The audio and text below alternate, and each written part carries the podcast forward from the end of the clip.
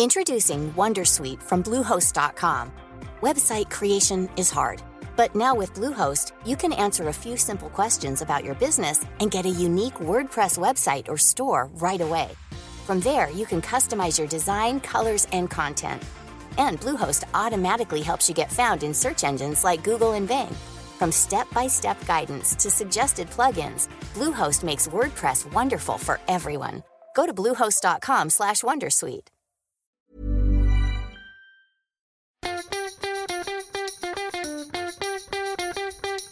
From Barangaroo Studios, the AusBiz COB is the key stuff you need to know about the day in business and finance. Welcome to the COB on the 7th of January 2021. I'm Nadine Blayney here with David Scott as usual. Scotty, I was going to ask how was the day? I mean, this isn't a, a day that will live in infamy for a very long time. I've seen a lot of uh, weird days. This one's going to be right up there, but uh, I've got a unique function to be able to go and clean my memory. A lot of the time, I just forget things. So Well- I'll, I'll probably forget this day before long as well. But my goodness, when I woke up this morning, I knew it would be busy, and not necessarily because what's going on with markets. Yeah, it, it really did kick off extraordinary scenes. You don't need us to tell you what unfolded in Washington, D.C. What is still unfolding as we record this podcast in terms of verifying the U.S. election results. We'll leave that there. We will take you through what happened in markets before, after, in this Asian session. And we'll start with Australia because there was a little bit of selling toward the close, but pretty extraordinary gains here 1.6% for the s&p 200 i think it's the best daily performance in a couple of months uh, we saw the energy space up by 4.5% materials up by more than 4% rio tinto putting on close to 9% i mean those are massive gains Massive, uh, impressive, uh, justified. Well, time will tell with that space, but uh, a lot of people are getting very excited about the uh, the cyclical upswing that's coming away. Reflation's on the way, inflation's on the way. Uh, I've heard this many times before since the GFC, and there's been plenty of false dawns. Uh, most notably, the uh, Euro boom in 2017. But maybe this time will be different. This time we have fiscal policy working in their favour rather than all monetary policy. Maybe it will be different. Maybe it will. And we are expecting to see more stimulus now, likely out of the US. So that adds to the conversation, especially when we start to see a weakening of economic indicators, which we did see in the ADP jobs report, that private read last night. It'll be interesting tonight to see what the jobless claims data points to in the US. Um, here at home, we had a couple of economic reads as well building approvals, which are going really strong. Uh, now, the trade balance did disappoint. One tidbit that uh, ANZ pointed out in there was that despite China restricting our coal imports into the country, exports from Australia fell only very slightly. So they said that indicated that we are still finding other foreign buyers for Australian coal. Um, what did you make of that trade data that was out today, Scotty? I'll be honest, I didn't take too close a look, but uh, I know a lot of people get a bit disappointed when they see that the size of the uh, the surplus has narrowed. But it was because of a huge increase in uh, imports. Part of that would be fuel, undoubtedly, without having to look at the uh, the details within the report. But that that would have been a factor. But uh, you look at intermediate goods, you look at uh, no consumer goods, you look at capital goods. All those probably will like increase given the size of the the lift we saw, and that's a good sign for Australian demand. So. Uh, the fact that it's a smaller uh, surplus, I don't necessarily think is a bad thing. If we're uh, requiring more goods and services from abroad, I think that means it's uh, no, we're doing okay here for the economy. I think my point with that was as well is that the the run of economic data that we're getting here in Australia is looking really good um, this week so far. In the new year, I should say, and, and it was before then as well. Um, so Technically, it is the uh, the new new week and the new year as Th- well. This is true. This is true. So, so when it comes to stimulus, uh, we'll see how that plays out on the fiscal side going forward as we start to see some of those fiscal measures being wound back. Uh, we also heard from the Prime Minister Scott Morrison today talking about rolling out the vaccine sooner, getting approval sooner, rolling it out to frontline workers first. So again, you know, if a lot of the economic recovery story depends on the vaccine rollout, and that comes sooner than possible, it, it, it appears as if things are looking, you know, pretty rosy in Australia going forward. Oh, welcome to my wagon. You've hitched your ride and uh, no, joining the party. It's uh, I've been I've been feeling pretty good about the outlook for a while now. But uh, yeah, it's it's looking good. Uh, of course, uh, policy decisions would always help, but that was um, uh, yesterday's rant, so I'm not going to go over, Yeah. over uh, overall ground. But uh, if we get that unified as well and have a unified response, how are we're going to deal with things, that would be uh, you know, little cherry on top. Australian dollar at 77.9 US to end the equity session here in Australia, at least. So lots of uh, attention being placed on the Australian dollar. It's largely a US dollar story, which you've got to think with the Biden presidency being confirmed as we speak, uh, we will likely see further US dollar weakness. So when, Scotty, or how do you see this playing out in terms of, of the equity story here in Australia? Well, it's going to be a headwind for uh, companies that have uh, large offshore earnings, but of course they do have the opportunity to go and hedge against further uh, no increases. The uh, the the FX curve uh, uh, is looking not too much higher than where the Aussie's trading at spot at the moment, so that's an opportunity. If if you're concerned, no corporates out there that you're going to go and see the Aussie dollar start to go and creep up into the 80s. But uh, look, it's it's rallying not just because of the US dollar. It's primarily a US dollar story, but there's lots of positive. We discussed the economic side of things. Commodity prices are going higher, and interest rate differentials are also working in our favour now. So there's lots of reasons why the Aussie's up here. And I know there's a lot of hand wringing starting to go and take place, and the RBA is going to be really upset about you know destroying our economic uh, future and recovery. Uh, it's not quite at that point. It's uh, the Aussie dollar is at a level where it's probably justified, and uh, it's doing exactly what you'd expect in a situation where, relative to the rest of the world, we're looking pretty good. Okay, so let's get to. There was some corporate news out there today. I'll say that Pilbara uh, was one of the best performers. It was up by eight percent. Lithium miners in general have been doing really well to start the new year. But uh, Pilbara came out and said that their shipments have lifted by about 38%, talking about price rises for lithium materials in China as well. So Pilbara having a great day today. Otherwise, the best performers were very much a thematic. So Rio Tinto, Santos in the um, in the energy space.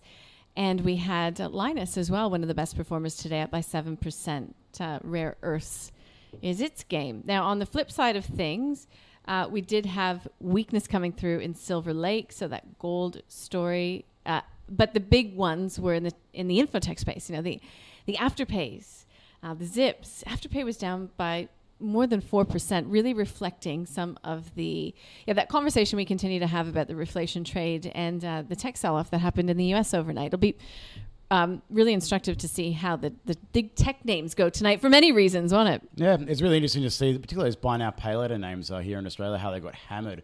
Uh, and I know that uh, a lot of people mock me and say, "Oh, Scotty, you know, boring old bonds and FX guy, whatever." It's like, well, this is where the bond market comes back to bite you on the bottom, and uh, the bond market is, uh, know, those discounted rates are creeping high, and you see the sensitivity that these really expensive growth stocks have. And just remember that the uh, Aussie 10 year, and the nominal rate at the moment, is only trading just a tick over 1%. If it starts to normalize further, I can guarantee you that Afterpay share price is going to be a lot lower. Atomos, now that we're on company stories, uh, it was a stock of the day. So we had Andrew Page sitting down with two guests to talk about Atomos. AMS is the ticker code. Beat its sales guidance uh, with the sales in the Northern Hemisphere really running ahead in the final months of last year, let's take a listen to what Gary Glover from Novus Capital and David Novak from Wealthwise Education had to say about this one. The, the question here is that uh, obviously, great sector, video equipment, so it's, it's more the hardware. Um, so you'd think there should be continue to grow. Management seem pretty confident that that sort of positive trend will continue. It's not the software, it's the hardware side here. So that that's probably harder to um, to advance on as well. So software can be pretty updated pretty quickly, whereas hardware is probably bigger steps, um, takes longer to sort of bring something in. So that's probably the good news for you know Atomos. So yeah. So you'd think there should be reasonable growth for this sort of segment, just where they get more competitors, but definitely just as obviously to me it's just there's a massive movement there right now. Is that trend going to continue? You, you think it will, but I'm not sure if it's going to be at the same growth level. That's the probably uh, the key here you know, you're, you're talking of a market cap of 235 million, mm-hmm. negative earnings, the first upgrade, yep. and the stock jumps 11%. Um, not, no thanks. Okay. I, I, can find better value.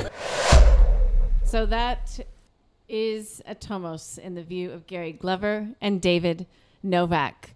We'll leave that one there. Um, look, I just feel like there's an elephant in the room sitting around. But again, it's going to be a moving feast through the overnight in terms of U.S politics. Safe to say, we'll be watching to see if we see those themes continuing. You know, small caps outperforming, value outperforming, big tech getting hit. Big tech has really fallen afoul of a lot of uh, the pundits, of course. Twitter moving to suspend Donald Trump's account for 12 hours. So that will mean that his account will be live sometime through this overnight session. I'm sorry, I should have done the maths before I started that sentence. But um, we also had Facebook um, suspending Donald Trump as well. So once he comes back online, we spoke with uh, the United States Study Center to end the day. You know, it, what the tone c- is coming from the U.S. president will be, uh, he said, instrumental in determining what happens over the next uh, little while. Yes, he's uh, he's got a key role to go and uh, and help quell uh, the, the stir, the stir, this the absolute.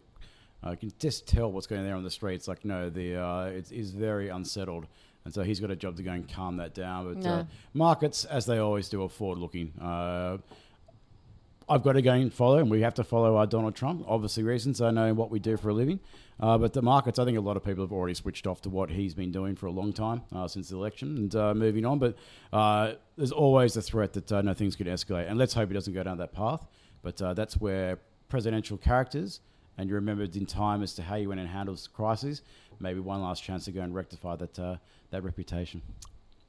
Well, whatever reputation he has. All right, reputation precedes him, I think. Let's um, just end with a, well, a call to action. If you'd like to listen to our interview with former Australian Prime Minister Malcolm Turnbull, you can do so by accessing the show notes. So, Donald Trump, in his view, is a narcissistic bully who turned out to be worse than uh, Malcolm Turnbull had feared. He gives us his account of his dealings with Donald Trump and also weighs in on how the current prime minister is dealing with the U.S. president. He is calling for those who helped enable uh, Donald Trump to be called to task, and he includes the media, or at least portions of the media, in that as well. If you'd like to listen to it, you can access it via the show notes or on our website or the app, and there's a whole bunch of other great interviews that we've done throughout the day.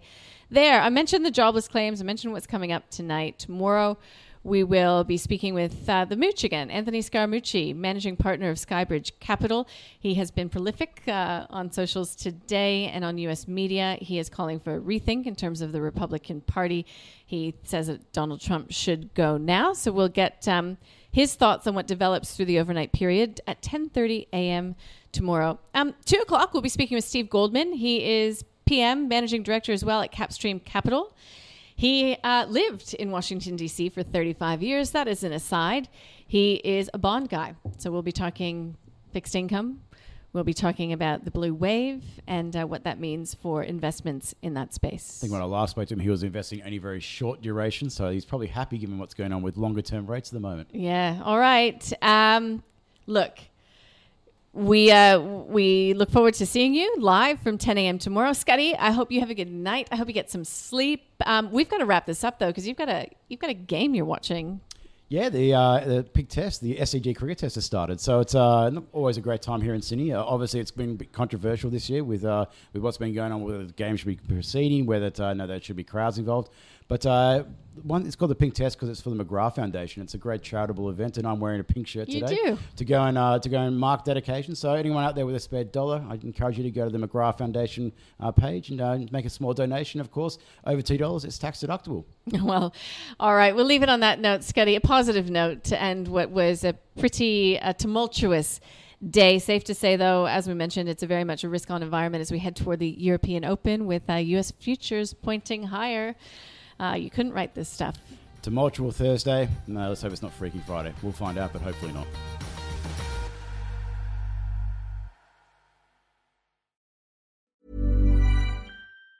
Tired of ads barging into your favorite news podcasts? Good news. Ad-free listening is available on Amazon Music for all the music plus top podcasts included with your Prime membership. Stay up to date on everything newsworthy by downloading the Amazon Music app for free or go to amazon.com slash news ad free. That's amazon.com slash news ad free to catch up on the latest episodes without the ads.